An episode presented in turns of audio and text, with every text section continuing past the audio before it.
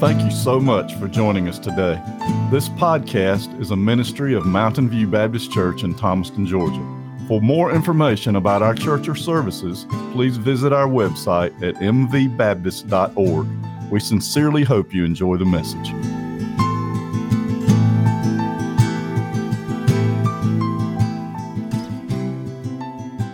Praise the Lord. Praise the Lord. I tell you, folks, it's an odd moment right now for me. I know that next Sunday is, you know, official Sunday and things like that, but to have this service in between all that, I sat and I talked with the Lord and said, Lord, I, I really want to know what to tell them. I, I, want to know what to tell them. And, and I have just a couple of things I want to say before we, before we get into the, uh, the meat of the message. I'm afraid that's changing as we speak also.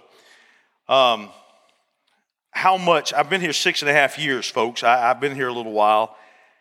I remember, you know, and I tell you all the time, Amy and I got here and I said, you know what? I said, uh, Amy, these, these, folks, they, they need to trust me.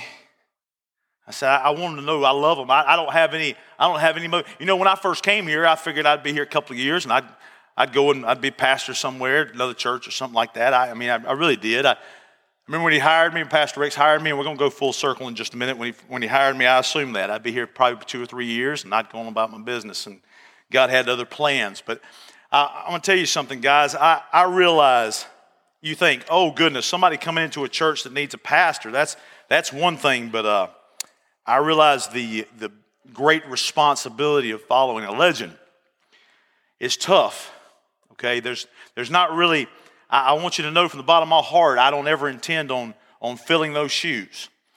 I'll tell you this too. Let me, you know, while, while we're talking about that, I, I want you to know uh, a little bit about my preaching and things, and I'm going to talk about, you know, uh, you know, just a little bit before, again, before I really get into the meat of this. I want you to know that I have a style that's probably different than anybody else, and they have a style that's different than me. But I, I, I want you to know something, guys. I, I've gotten a lot of advice along the ways, and one of, one of, those, uh, one of those things about me is I, I love stories. I love stories. And I get a lot of flack about telling a lot of stories. I do from the, the purest in the world, you know, and everything like that. I, I do. But I want, to, read something to you. I got to, I got to look at this the other day. I don't learn easily. I don't. When I was in school, I, I, was part of the bottom half that made the top half possible. Amen. That's what I was. But uh, but I didn't. Uh, I don't learn easily. So sometimes what I need is somebody to to tell me something, to, to, to relate something to me, to help me out, you know. And I got to looking at Jesus, and I and I got to looking at his stories, and I sure love the story of the waiting servants, and I love the story of the the seeds and, and the leaven. I love the story of the treasure. I love the story of the wheat and the weeds. I love the story of the sower and the seed. I love the story of the two builders. I love that story about the obedient servant and the, and the great banquet. I love those stories. And I love the story of counting the cost and, and the barren fig tree and the ten virgins. And I, and I love the story of the children in the marketplace and the place at the table. I love that story about the Good Samaritan and the Pharisee and the tax collector and the two debtors. And, and that was a good story about the two debtors. And I love that story about the friend at midnight and the father's good gifts and the unjust judge. And I love that story about the compassionate employer and the rich fool and the rich man named Lazarus and the unjust steward and the king of the stewards. And I love that story about the lost and the found. And I love that story about that prodigal son. You see, folks, I, I do tell, I do, I know I do, and probably a lot more than, than, than I need to, I, I honestly. But Sometimes, man, it'll be one of those deep theological things, and I'm just like, man, it sure reminds me of such and such. Sure, sure. And, and Jesus was probably trying to get some of these theological things and, and, and out to folks sometimes. He's just like, you know, it, it's like a farmer, or it's like a, or it's like it's like a woman looking for a treasure, or it's like I'm trying to convey something to you. I'm trying to teach you about the kingdom. It's like, and I know, listen, I know that I abuse that privilege of telling stories, but I'm gonna tell you something. Sometimes it's just how my mind works, and sometimes I sometimes I go overboard. And and, I, and I'll, t- and I'll tell you this. I, I've gotten a lot of, I've gotten a lot of advice since I've been here. I've been here almost seven years. Gotten a lot of advice. I want to tell you about some of that advice. I'm gonna give you some of, I'm gonna, I'm gonna give some of this back, and again, we'll get to this. This has been my advice, and I listen, I listen to every bit of it, and I try my best. I do, I try my best. Too fast, too deep, too shallow. Not enough yelling, too much yelling. love your stories, you got to drop the stories. Here, here, here's a, here's a, uh, in the same sermon, somebody walks up to me and says, Man, I'm serious now, they'll do it. I didn't get much from that one. Or they'll come up to me and say, That one really touched me. Same sermon. I'll get, drop the jokes. Drop the jokes. And then somebody will say, I love your humor. It breaks it up. It's a, kind of thing like that. And let me, let me tell you something a little bit about that too, guys. I, I, you know, I, I tell people all the time, I say, Ryan, you got to drop the jokes. You just, telling jokes, you just got to drop. Let, let me tell you about this, guys. Let me tell you, I mean, there, there's a difference. And Pastor Rex and I were talking about this the other day. And, and he said, Ryan, sometimes the people, you, you're talking about something so deep, you gotta, you gotta break it up a little bit. And you know, Pastor Rex does the Snoopy dance and all that, you know. That gets every, you know, that get, I just happen to tell a joke, you know. It's, it's the same, it still gets people, it gets, it breaks it up a little bit. And, and I get to talking about it sometimes, and somebody like, oh, you gotta, you gotta, you gotta drop the jokes, and then somebody will say, man, I really appreciate the humor and, and, and all of that advice. You know, Ryan, you gotta have more Southern gospel. Ryan, you gotta have more contemporary. Make sure we have bluegrass. Make sure you don't play bluegrass. Listen, I hope you build, I hope you build a, I hope you build this. You better not build. That, Ryan, that's the best decision you could make. That is the dumbest decision you could make. Now, I promise you, every one of these I've, I've heard. I've heard. Listen, Ryan, we need quick change. Ryan, we need slow change. Ryan, we need no change. Ryan, you got to wear a lapel mic. Ryan, you got to wear a head mic. Ryan, I wish you'd preach more from the Old Testament. Ryan, I wish you'd preach more from the New Testament. How about KJV, ESV, and KJV? How about good preaching? Yeah, that'll work. There you got to work on your preaching. No politics. Make sure you preach on politics. Small groups. We should have small groups. Better not have small groups. It's way too cold in here, Ryan. Do something about it. It's way too hot in here, Ryan. Do something about it. Same service. If you change this, I'm gone.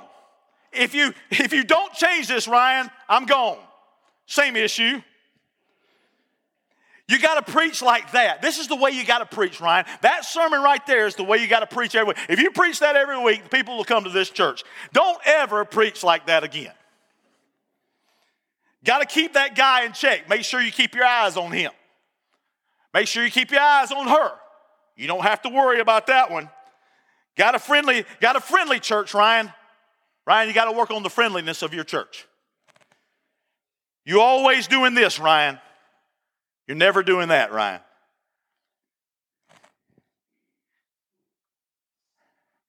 Let me promise you something.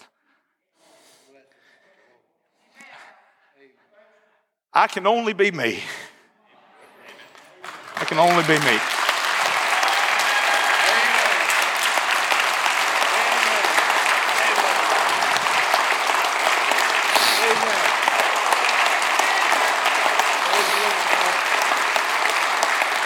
Okay, that's great.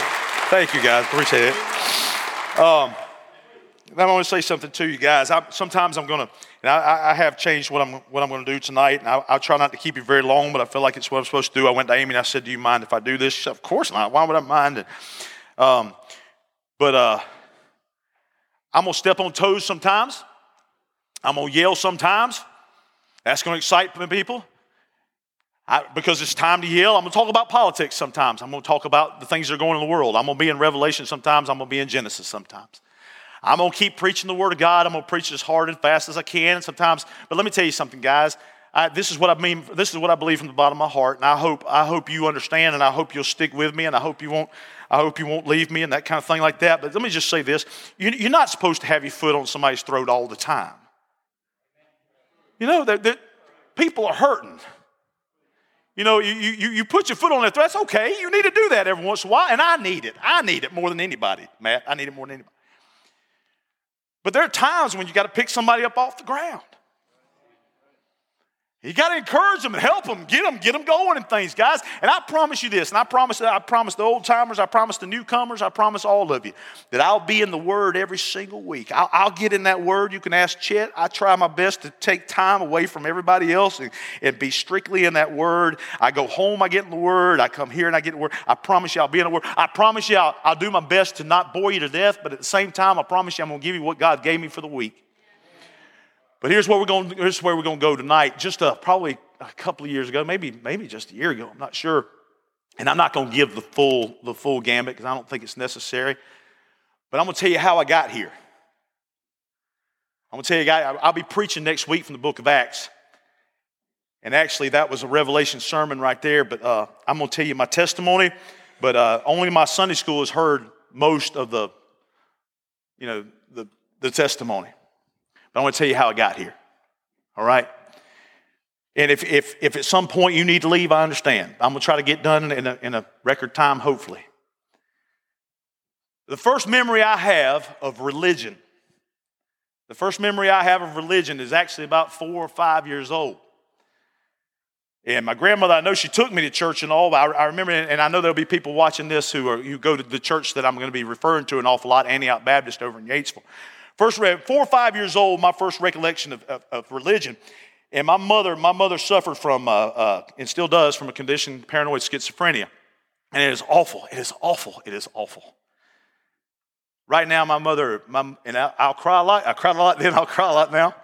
My mother, um, every day, every single day, she is tormented by voices that are cussing her out, that are telling her all kinds of awful things.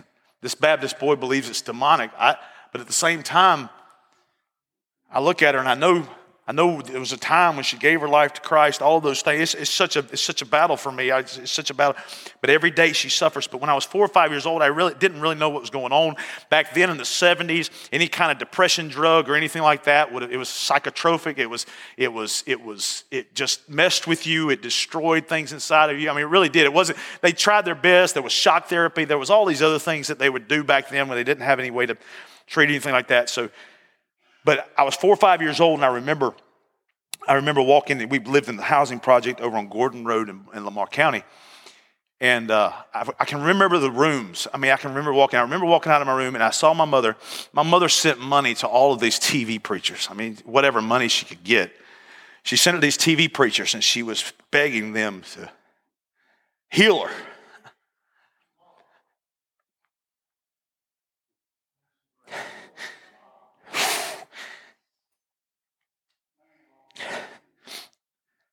I'm sorry. But anyway, so I would walk and I'd hear my mother crying out to God, crying out to Him, sending us money. And I'd see these TV preachers with all these letters. And as I grew up, it got, I got pretty ill and frustrated with it. But you see all these letters, you know, hey, we're receiving your letters. We're praying over all your letters, and she would send her money, and she would pray, and she would pray, and she would pray. I didn't know what she was praying about. She tried her best to raise me. I was a little boy. I remember. I remember. I go in. She had this long brown hair, and I remember brushing her hair and all those things. She was a, she was a good mama while she could while she could be. I remember thinking to myself, I go to Sunday school at this age. My grandmother would take me to Sunday school, and the, and the thing they would say is, Jesus can do anything. Jesus can do anything. He was healing the blind man. He was healing the lame man. He was, he, he was healing the demoniac. He was healing all these things. And my mama wasn't getting any better.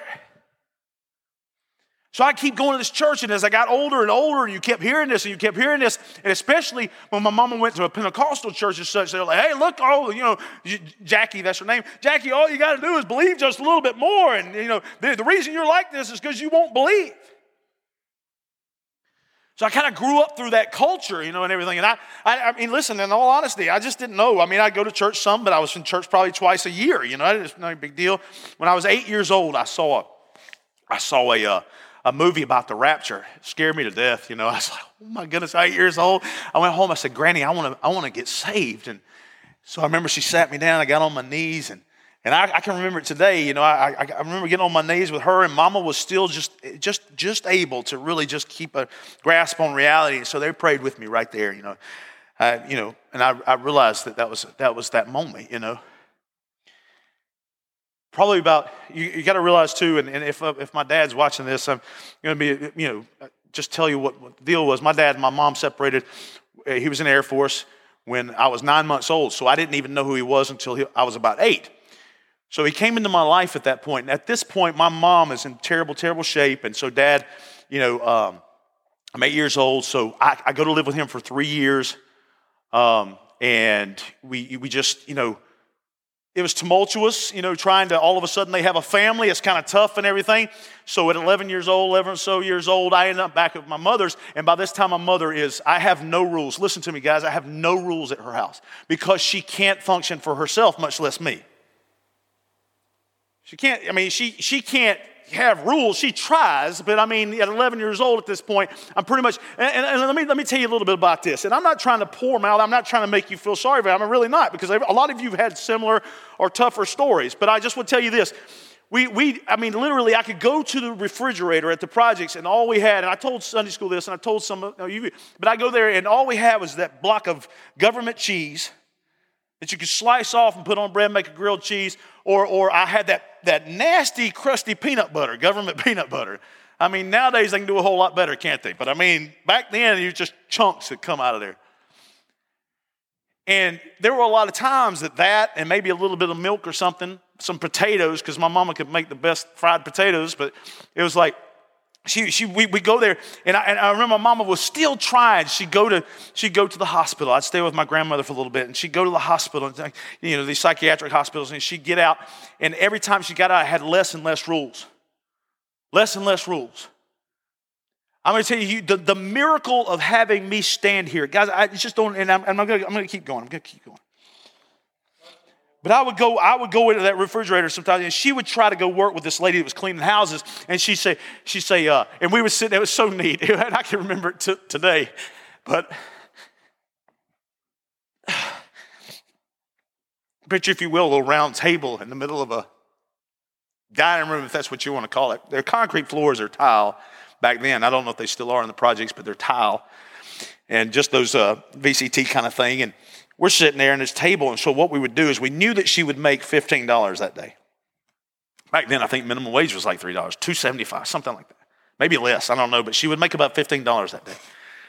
And so she and I would, instead of having a wish book for Sears, we would decide what we were going to eat. She used to get those food stamps that were colored food stamps, you know, that nobody wanted to use. She'd get those. And uh, she was a good mama. She just couldn't do it. But anyway, so we would, I'd say, okay, I want a box of cereal. And the problem with me is I was a growing boy, so it was like box of cereal was a couple of meals. I wanted a box of cereal, so that'd be my supper, my lunch, or whatever until it was gone. And then we'd, you know, she'd try to go work for another $15. But at 13 years old, my mother, my mother kept um, an alcohol, listen, and those of you who drank alcohol know this is nasty, but Canadian Mist. And she would keep that stuff in her cabinet. And I was 13, and my buddy was 11 when we started drinking. And so we started drinking, and when we started drinking, we started drinking that stuff. We didn't, I mean, there was no beer in the house, it was liquor. And so we started, folks saying, I ain't coming to church next week. but anyway, so at 13 years old, 11 years old, what we knew, and, and guys, I, I, tell this to Sunday school all the time. I'm not saying, I mean, I, I, you know, who knows? Probably right now I couldn't fight my way out of a wet paper sack, but I can tell you back then what we loved to do was drink, fight, drink, fight, drink, fight. Drink, fight. But at 13 years old, man, and my buddy was 11. My buddy was 11. He'd come over to the house, man, and he'd stay a couple of days, and we'd, we'd drink on that alcohol, and we didn't have, we didn't have any, no rules. There weren't any rules. I'm going over so and so's house. She's just waiting. Mama stayed in the bed. And you know why? I didn't know then.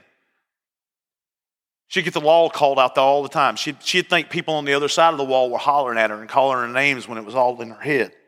She called the police out there and the law out there and all that. Kept drinking, 14, 15 years old.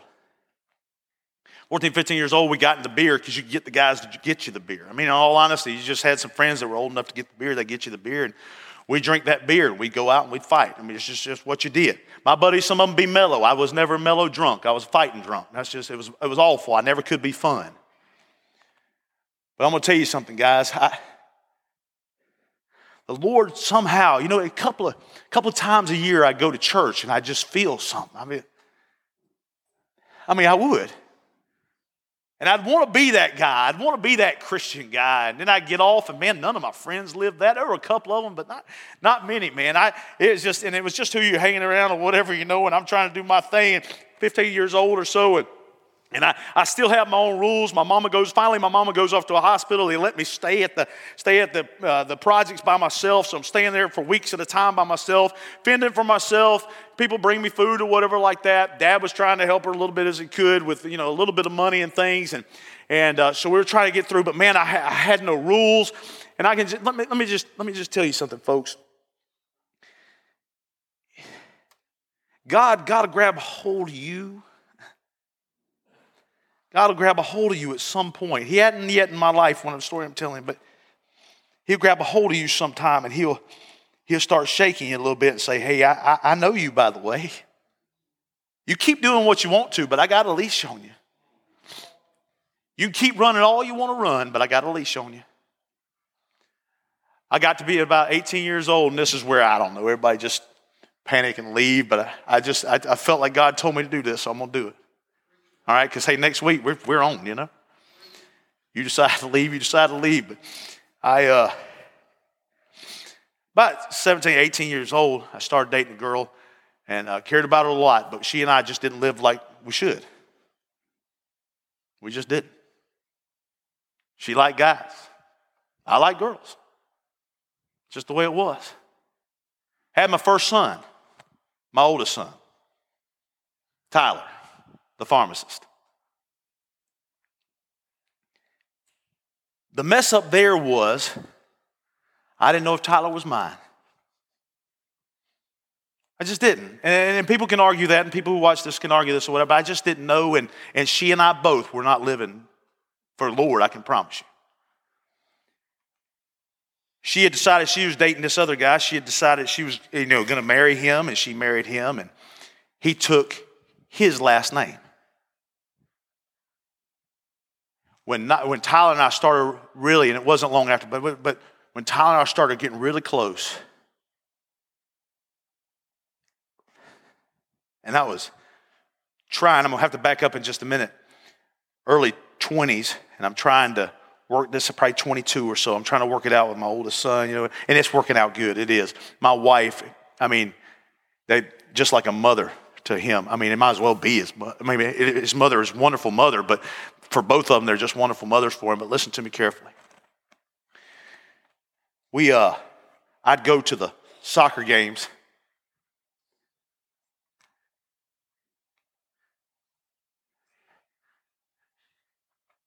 And I'd go to the football games. And I'd sit there. I'd be rooting him on. And here's, listen to me. When I, when I preach, I want you to understand something. I don't preach as a man who doesn't know what he's talking about. Now, I don't say that everybody needs to go through stuff. I, I, don't, I don't, I don't, I don't say that. But I, I preach as a man who's been through it. Okay? So I'm sitting there and I'm watching the football games and soccer games, and they call out Tyler Young. And every time I'd have to relive my sin. The devil, let me tell you something. I think, I don't know what song it was, but somehow the devil whispering. The devil doesn't whisper. Sometimes, every once in a while. What the devil does, Theo, is the devil says, Ha! Look at you! Tyler just recently bought a couple of pharmacies. Tyler and I love each other with all of our hearts, but Tyler just bought a couple of pharmacies, and it's so weird. You know, people come in there and they, they try to, they try to, and, and I, he should never have to try to explain all of this. They'll say, he's your dad. What's the deal with this and this? And he, but man, I would sit there at those games and I would hear, I would hear that over and over again. And that wasn't a big deal to all the other families, but for me, it was like I was sitting there going, "What this is?" You know, I got to relive this every time. But here's what I want to tell you about that. Let me tell you. Let me tell you a story about that. There are a hundred stories in between here that I'll probably share, but let me tell you something about that. Your choices have consequences. My, my choices have consequences. You, you, you say, Well, God forgave me. Yes, of course. Listen, I've got a fantastic relationship with my son. We love each We're texting and calling all. We love each But listen to me. For, for, listen, to, listen to me. Everything I do has a reaction to it. Everything that I do has a reaction, and, and these reactions that happen as a result, I need not say, God, you forgave me. Why am I still going through this? Listen to me. David was forgiven for what he did in the Bible, but understand he suffered the consequences of his decisions.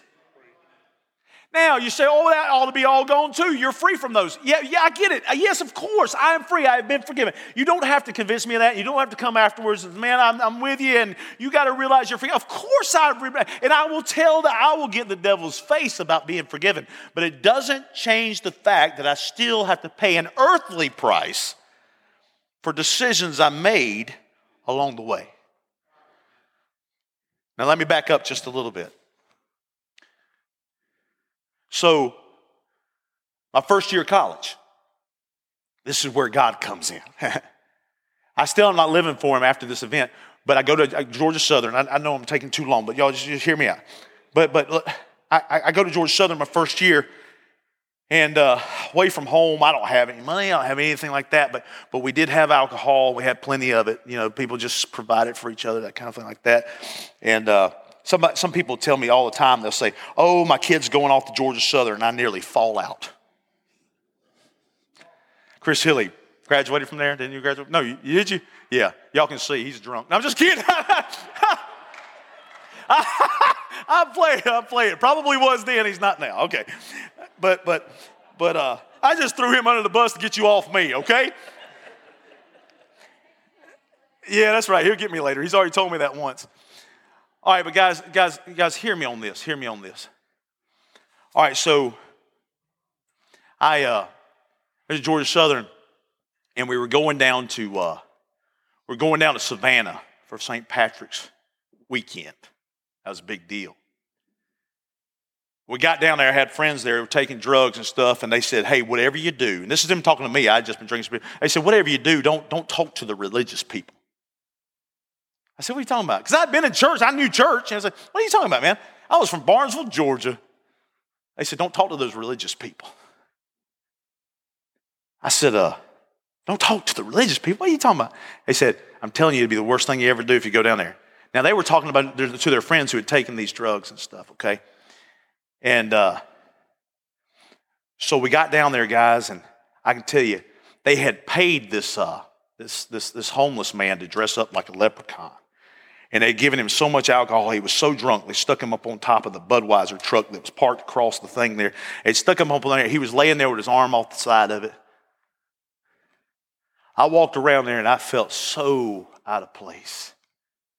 I mean, for the first time in my life, I was around a bunch of, I, I felt so out of place. This wasn't the right place. I'm telling you, this happened. This, this, this happened. There were people there preaching the gospel. I don't know if they're still allowed to, but back then they were allowed to. They had a table set up. Let me tell you what this table, it was just an old white table like we have back in the back, old white table. And there were people there with their Bibles. And they, they had them in their hands and they were, they were just reading about They weren't those guys, you know, there are those guys who scream and holler at you that do this, but these guys were not like that. They were pleading with their people. They were pleading with their people. You know, please don't do this. This is, they were pleading. And I remember I went by, I had, I had somebody with me, and I, I, was standing there and I was listening to these guys, and I just stopped at their table. Why did I stop at their table? Not to mock them. I mean, I didn't have any, I just wanted to hear what they had. And he started, well, listen, listen, listen. This is, this is what happened, I can promise you, because it is one of the, it didn't, it didn't change overnight, but it is the pivotal moment. He said, uh, he had his Bible, and they had thrown so much beer on him that their eyes were bloodshot. They kept, kept trying to wipe their eyes, and that just burned even more. Burnt their eyes, just burning. They, ladies, too, they threw beer all over them. All over them. Just throw it all over them. Their, their eyes, they were crying from all the stinging and stuff. But I remember the guy looked up. And maybe he had said this to a hundred people, but it got me. He looked up and it was like he saw his brother. He looked up and he said to me, He said, What are you doing here? I backed up. All of a sudden, from out of nowhere, the guys I had been riding with came running and grabbed me. So we told you not to talk to those religious people. This sounds weird, but that's exactly what they said. So I'm turning around, I'm watching him as I go by, and he keeps asking the question, What are you doing here? Haunted me all night. Haunted me all night. Why in the world he asked me that question? Maybe a hundred people, maybe you can say that, but I don't believe it. I believe the Spirit of God had him there that night for me. You say, Ryan, was the next day were you clean? No, no, no, no.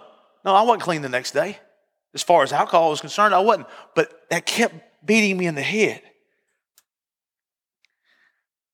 Amy and I met the next year at Mercer, and I wasn't a drinker then. I, I, that, that's the process. I had stopped drinking. I still drank a little bit, but not like I was drinking to get drunk or anything. I, I was still drinking. And, and, and, Amy and I met, and we said, and who knows why? We said, you know what? We ought to go to church.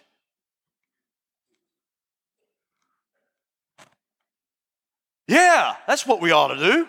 That's what every couple thinks. We ought to go to church. Went to a place called Mabel White down in Macon, and we kind of got into that a little bit, a little bit. And uh, that was that was good church. It was over there on Eisenhower, and we got we got to go in that, going to college. It was all very confusing to me, and we were learning all that. Before you know it, we're we're we're dating, and we're we're thinking about marriage, and we get married, and all that good stuff. And and and I'm still, hey, listen, my, my, my thing was come home in the afternoons, grab me a plate of bacon and a beer, and watch the Braves. That bacon and beer and Braves, three B's. All of it bad for me, including the Braves because they always, always lost. Back then they were pretty good. But, but I remember she and I were trying to find a church. We're trying to find a church, and we found Antioch Baptist because I had gone there as a kid. And I walked into Antioch Baptist. If they're listening now, if they're listening now, I walked into Antioch Baptist, and Amy and I walked in there after we're married. And again, there's a hundred stories in between all this, but we walked in there and we found home.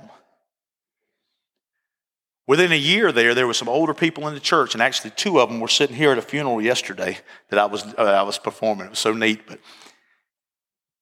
there were three men in the church who came to me and they said, Ryan, you're called to preach. And I said, You're crazy. They said, No, no, no, you don't understand. You can, you can fight it all. They were from a Pentecostal background, but they were going to a Baptist church. And said, The Lord's told us. The Lord's told us you're called to preach. Said, You probably need to go and give your testimony and go and get started with all this. And I said, No, nah, that won't be happening. So eventually, over time, within two years, I was preaching my first sermon there at church. Pastor Jeff Morgan left off. He said, Listen, I'm going to be gone. You're going to preach your first sermon. It was awful, just like most of my sermons, but it was awful. But, it, it, but I remember, folks, listen to me, listen to me. I, I was I said, well, this is something else. And I got to preaching and I'd preach and I'd teach and I'd work in construction. And God, the whole time, was doing something with me. You think He should have just stuck you in a church. No, no, no. He was doing something with me.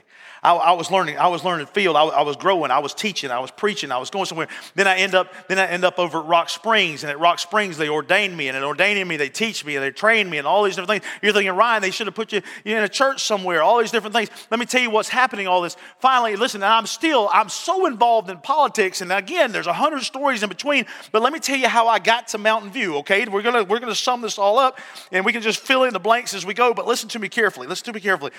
I was so important. I said 2012, I said I'm running for office. Now my life is my life is totally different at this point. I'm in church, I'm preaching, I'm teaching, all that. So I'm running for office. 2012, I ran against Johnny. I didn't have a lick of money. Might as well have been in the projects. Might as well have been in the projects. I didn't have a lick of money. I didn't have any contacts. I didn't have anything. I said, I'm running for office. I'm going to do it. I want to do this. And listen, I, I tried. I went to all the Rotaries and all the, all the Kiwanis and all this stuff and talked to them all, all that kind of stuff. And I remember Amy just hated it. Oh my gosh. She was like, please, I'm going to help you all I can, but I hope you lose. Now, she, but, but she may have voted against me. I don't know. I, I don't know. But, but, but here was the thing I had Christians coming to me. You're called to preach please don't go into politics. We're not sure we're going to vote for you, Ryan. We're just not sure we're going to do it. Not because you wouldn't be a good one, but because we don't want you to go up there and get corrupt. You're supposed to preach. They just keep telling me that. Keep telling me that. I said, guys, maybe God's called me to this. Maybe God's called. And I keep running. I kept running. I kept running. The night of the election, I saw the numbers were tight. I prayed to the Lord and I said, Lord, I said, uh, if I'm going to lose this thing, help me to lose close. I said, My kids have worked so hard. My kids have worked so hard. I mean, they were, they were kids, but as far as they could work, you know, they would tell their friends, they'd tell everything. You know. I said, If I'm going to lose this, I know what you want from me. You want me to preach. I've always dreamed of being in politics. So I wanted to do something about it. But if, you, if I lose, I'll know what you want from me, and I promise you I'll turn away from it. But don't let me get embarrassed. Don't let me get embarrassed. Election came, and it was, it was really, really close. And finally, he did win, I think, from, I don't know, 370, 380 votes for three counties. He beat me. I was okay. I was sick for a little bit. Amy didn't want me down, though. She was like, no, you better keep your attitude up because that was a dream of mine. That was a dream of mine. I remember I had to go back to Rock Springs. It was a real political place. I mean, they had politicians there. We had to go back there after a loss. And D. McElroy had been supporting me. All them, all those guys had supported me with all they could. I mean, out of the, out of the few people who would actually give me money, D was one of them, and he, he supported me big time. I went to Benny and I said, Benny, um, I need a church. We went riding together. He said, Ryan, I'll stick you down at the Macon campus. They had a Macon campus down. He said, I'll stick you down at the Macon campus. I said, he said, but the problem is you need to preach. He said, down there, you know, the preaching will come through on, on, the, on the internet and all and, and recording, and it'll be me. You'll just be handling the staff there and everything. He said, you need a church. I said, I said, uh, I'd really like to preach at a Baptist church.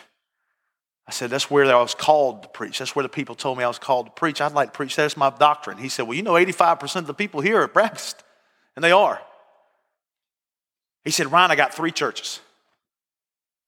He said, I got three churches. He said, all of them got about 300 members and they all need a pastor. I'll send you one tomorrow. And I said, I said, yeah, but they're all they're all congregational Methodists. I said, I don't have anything against them. I said, but I want to I want to preach. I want to I want a Southern Baptist church. He said, I understand. I started sending out my resumes. I've shared this with you. I'm getting quick and I'm, I'm throwing a lot of details out so you can get on to your home. I sent out a lot of resumes out. They wouldn't even listen to me. They wouldn't even interview me. I, I didn't get one single interview. They kept sending back letters saying, You're not what we're looking for. They hadn't even heard me.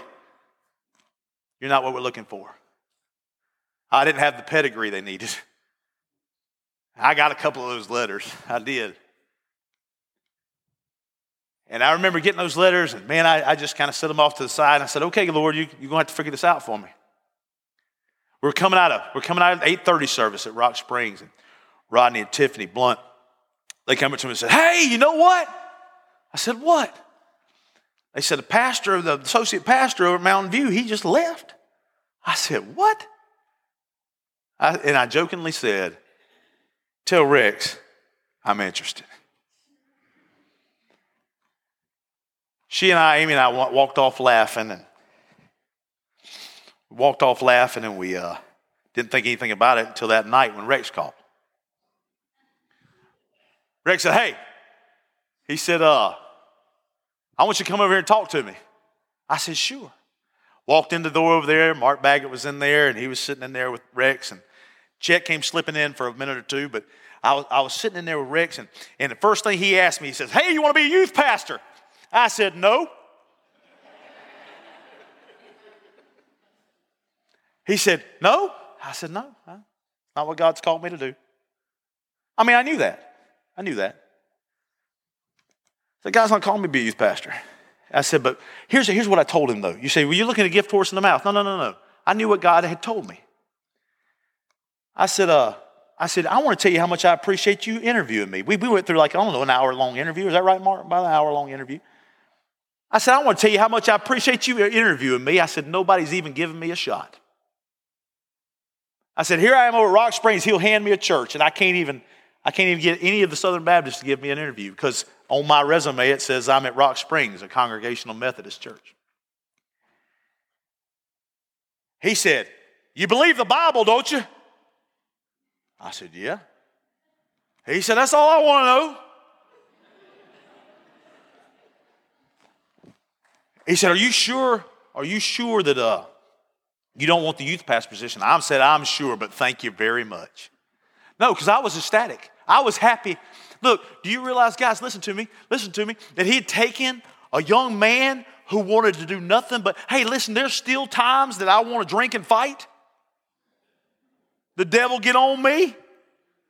I just soon slap you. But the Lord, the Lord, He takes somebody like that.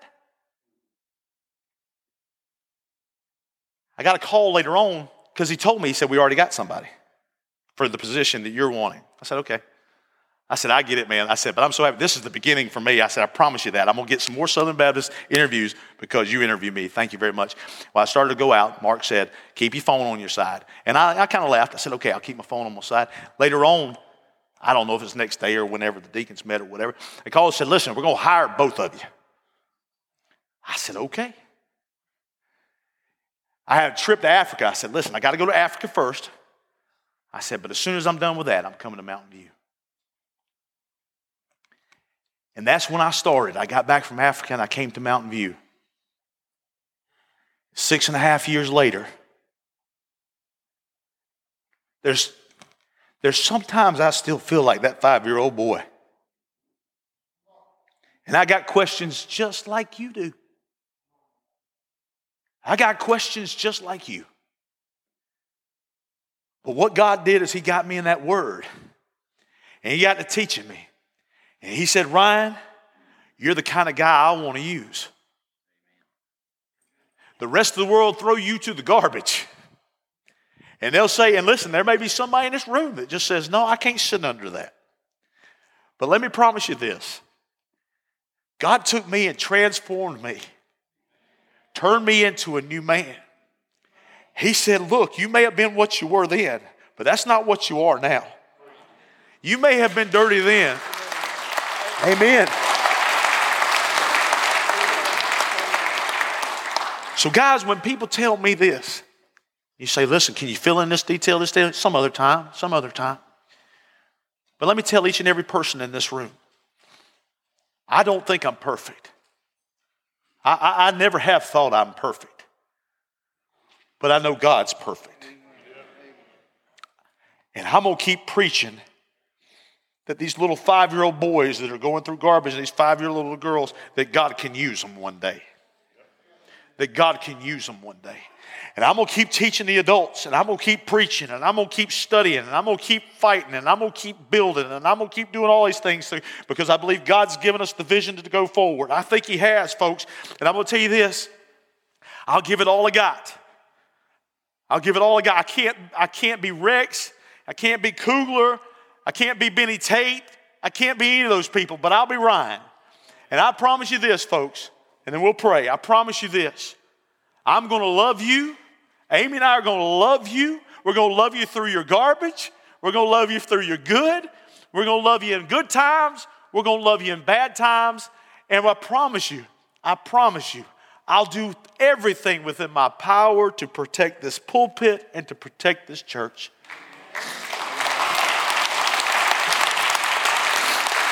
Let's pray. Let's pray.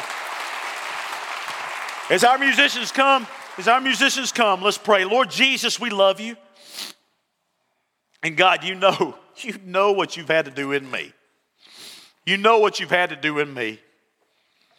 God, you've done it in a whole lot of people, and I give you praise for that, Lord. You've, you've saved souls, and you've saved people, and you've used them in a mighty way, and I thank you, Lord. I thank you so much, Lord. And I know there's some people in here shocked and all those different things like that, and I don't know where that ends up, God, but I can tell you this.